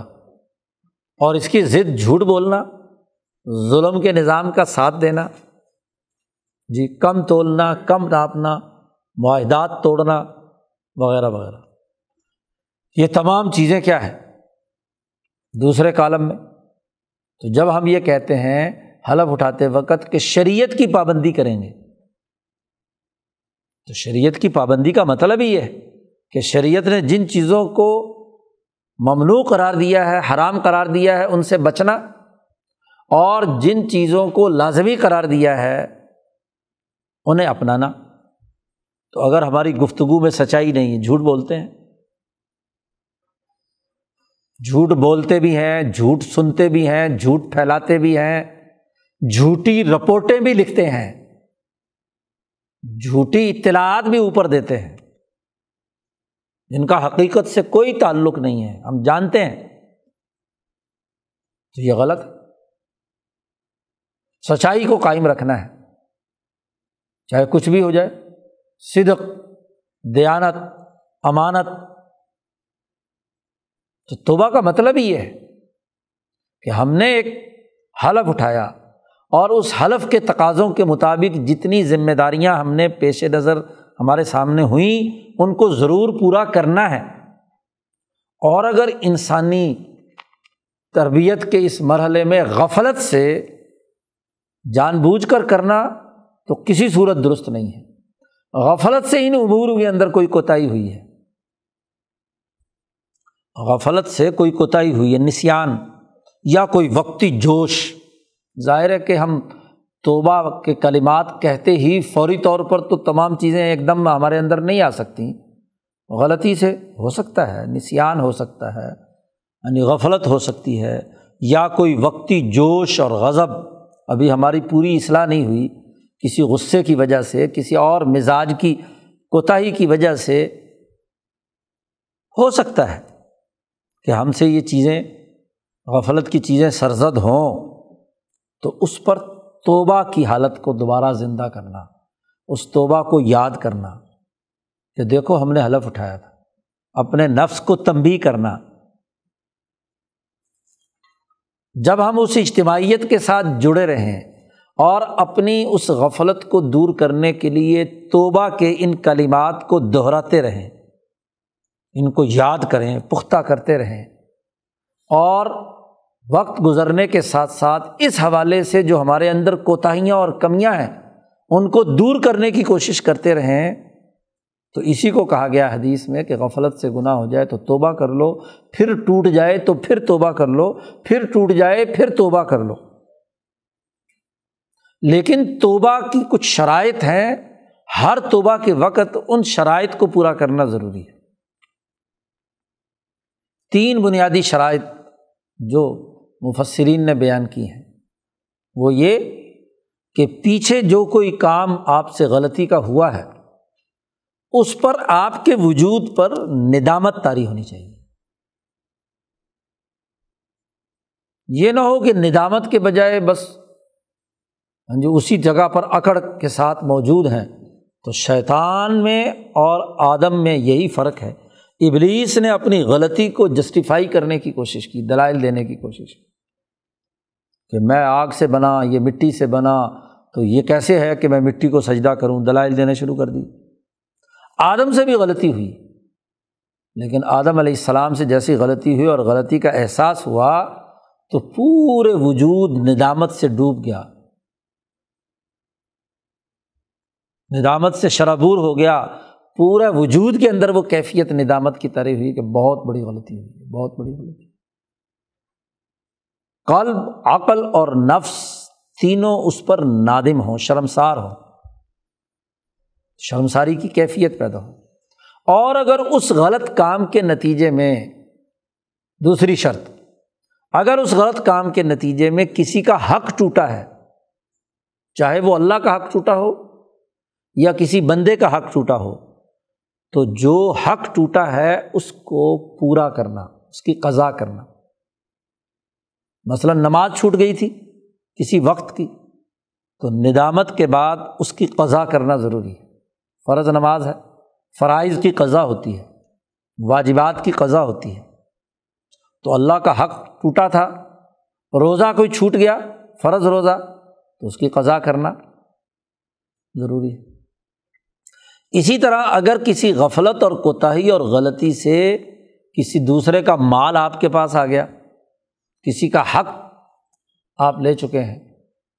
تو اس قضائے ما فات، اس جو فوت ہو چکا ہے اس کی قضا کرنا، اس کو اتنا مال دینا، اس سے معذرت کرنا۔ جی، اس کی زمین پر قبضہ کیا ہے تو زمین اس کو واپس دینا، مال لیا ہے تو مال واپس کرنا۔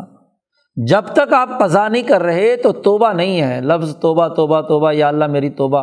اس سے معاملہ حل نہیں ہوتا۔ توبہ کے لیے پہلی شرط ندامت ہے کہ شرمساری ہو۔ نمبر دو، جو اگر کسی کا حق مارا ہے تو وہ حق حقدار کو واپس دینا، قضا کرنا۔ وہ زندہ نہیں ہے تو اس کے جو شرعی وارثین ہیں ان تک وہ مال پہنچانا، کسی بھی طریقے سے پہنچائے جی۔ اسی طریقے سے تیسری بڑی شرط یہ ہے کہ آئندہ نہ کرنے کا عزم کرنا،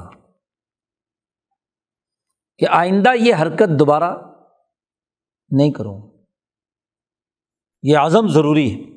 اور اگر دل میں چور ہو کہ آئندہ بھی کروں گا جی، پھر معافی مانگ لوں گا، تو یہ توبہ نہیں ہے۔ توبہ کی یہ تین شرائط پوری کرنا ضروری ہے، تب وہ ایک وقت کی توبہ ہوئی۔ لیکن اس توبہ کر لینے کے بعد پھر کوئی وقتی جوش یا غفلت یا عدم تربیت کی وجہ سے پھر ہو گئی تو پھر انہی شرائط کے ساتھ اگلی توبہ ہے جی۔ تو یہ توبہ، اب توبہ کا عمل اصل میں کیا ہے؟ غلطیوں سے سیکھنا ہے، اور غلطیوں سے سیکھنا ایک ہی دفعہ ہو تو ایک انسان کے لیے یہ بہت کافی ہے، زیادہ زیادہ دو دفعہ تین دفعہ بس۔ غلطی پر غلطی ہو رہی ہے تو اس کا مطلب یہ ہے کہ ہمارے اندر ندامت پیدا نہیں، ہم نے عزم پختہ نہیں کیا اس سے بچنے کا، اپنی غلطیوں کو درست کہنے کی عادت بنانا یہ بہت بڑا جرم ہے۔ حضرت اقدس شاہ عبد القادر صاحب رائے پوری رحمۃ اللہ علیہ نے فرمایا کہ آج ہم مسلمان قوم کا سب سے بڑا مسئلہ یہ ہے کہ ہم اپنی غلطیوں کو غلطیاں نہیں مانتے، خاص طور پر اجتماعی غلطیوں کو، بلکہ ان غلطیوں کی تعویل کرتے ہیں، بلکہ تعویل در تعویل کرتے چلے جاتے ہیں۔ یہ بڑا خطرناک کھیل ہے۔ حضرت نے فرمایا کہ دنیا میں آج جن قوموں نے ترقی کی ہے ان کی کامیابی کی وجہ یہ ہے کہ وہ اپنی غلطی کو غلطی تسلیم کرتے ہیں، ان سے غلطی ہو جائے تو کمیشن بٹھاتے ہیں، وہ کمیشن حقائق دودھ کا دودھ پانی کا پانی الگ کرتا ہے اور بتلاتا ہے کہ فلاں بندے سے فلاں جگہ پر غلطی ہوئی ہے، اور اسے غلطی تسلیم کرنی ہوتی ہے، اور اس کے نتیجے میں جو نقصان ہوتا ہے اسے پورا کرتے ہیں جن سے غلطی سرزد ہوئی ہے، تو آئندہ ان کا سسٹم درست ہوتا ہے۔ ہمارے ہاں کیا ہے، انفرادی اور اجتماعی معاملات تمام میں صورتحال یہ ہے کہ غلطی خود کی ہوتی ہے اور پھر اس غلطی کو درست کرنے کے لیے پھر سو جھوٹ بولنے پڑتے اور غلطیاں کرنی پڑتی ہیں، تو غلطیوں پر مٹی ڈالتے رہتے ہیں، مٹی پاؤ جی۔ وقت گزرتا جاتا ہے اور ان غلطیوں در غلطیوں کے نتیجے میں پوری قوم عذاب میں مبتلا رہتی ہے۔ تو اس سلسلے سے وابستہ ہونے والے لوگ جب یہ حلف اٹھائیں تو اپنی غلطیوں کا اعتراف، غلطیوں سے سیکھنے کا عمل ہو۔ غلطیوں پر غلطیاں کرنا یہ درست بات نہیں ہے، یہ توبہ نہیں ہے، اصل میں یہ اپنے حلف کو توڑنا ہے، اس کی خلاف ورزی کرنا ہے۔ تو تزکیہ اور تربیت کا عمل تو اگلا مرحلہ ہے، پہلے تو یہ توبہ کے جو کلمات سے متعلق جو موٹی موٹی بنیادی باتیں ہیں، انسانی جان، انسانی مال، حقوق مالیہ اور حقوق ہاں جی جو انسانی ہیں، ان میں کوئی کوتاہی جو ہے وہ نہیں ہونی چاہیے، وہاں صاف شفاف ہے تو پھر آپ اللہ کے حضور رجوع کر رہے ہیں ہاں جی، کہ جس کے نتیجے میں اللہ تبارک و تعالی ہمیں ہاں جی زیادہ بہتر اور مفید انسان بنانے کے لیے توفیق عطا فرماتا ہے۔ اور اسی عزم کے ساتھ جب اگلے تربیتی عمل کریں گے،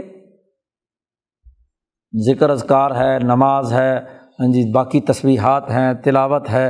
تو جب یہ توبہ کا عمل ساتھ رہے، اس کا لحاظ رہے، اپنی غلطیوں سے سیکھنے کا عمل رہے، تو پھر تو آگے کیا ہے، بڑھنے کا عمل ہوتا ہے، تربیت ہوتی ہے۔ بڑی ہوئی جو حدتیں ہیں نفس کی خواہشات کی، کیونکہ یہ سارے کام نفس کی خواہشات سے ہوتے ہیں، جزوی رائے سے ہوتے ہیں، ذاتی اور شخصی غضب اور ذاتی شخصی مفاد سے ہوتے ہیں، تو جب وہ آپ نے کاٹنے کا عمل شروع کر دیا اور اجتماعیت کا حلف اٹھا لیا اور اس کے تقاضوں کو پورا کرنے کے لیے اپنے تمام دن بھر کے اعمال اور رات بھر کے اعمال اختیار کیے ہیں، تو پھر تو تربیت کا عمل آگے بڑھے گا۔ اور اگر وہاں غفلت ہے، کمزوری ہے اور عزم میں خلل پیدا ہو رہا ہے، تو پھر پورے طور پر نتائج نہیں ہوں گے، تربیت کے امور ہم ظاہری طور پر سر انجام دے رہے ہوں گے، ہاں جی، لیکن دل سے وہ جو اصل کیفیت پیدا ہونی چاہیے اللہ کے ساتھ تعلق قائم کرنے کی، جو تربیت کا حقیقی مقصد ہے، وہ پورا نہیں ہو۔ تو ہمیں ہاں جی جو ہمارے مشائخ کا سب سے پہلا عمل ہے توبہ کا عمل ہے، اور جو توبہ کے کلمات ہم نے دہرائے ہیں اپنے مشائخ کے روبرو، ہاں جی ان توبہ کے کلمات کو اگر ہم روزانہ دہراتے رہیں اس نیت کے ساتھ اور اس محاسبے کے ساتھ کہ ہم سے کوئی کوتاہی تو نہیں ہوئی، غفلت تو نہیں ہوئی، اس غفلت کو کیسے دور کیا جا سکتا ہے، اس پر معذرت، اس پر توبہ کا پہلو کا عمل غالب رہے۔ اور یہ رمضان کا مہینہ تو حضور نے فرمایا من صام رمضان ایمانا واحتسابا، جس نے رمضان کے روزے رکھے ایمان کے پورے نظریے کے ساتھ اور محاسبے کے ساتھ احتساباً، تو یہ احتساب کا موقع ہے۔ تو روزانہ توبہ کے کلمات دہرائیں اور ان میں جو ذمہ داریاں ہم نے اٹھائی ہیں ان کے حوالے سے کوئی غفلت ہوئی ہے تو اس پر توبہ اور استغفار کریں، استغفار کریں استغفار پر گفتگو آگے انشاءاللہ کریں گے۔ اللہ تعالی ہمیں ہاں جی رجوع الی اللہ کرنے اور توبہ کرنے اور توبہ پر قائم رہنے کی توفیق عطا فرمائے۔ وآخر دعوانا ان الحمد للہ رب العالمین۔ اللہم صلی علی محمد۔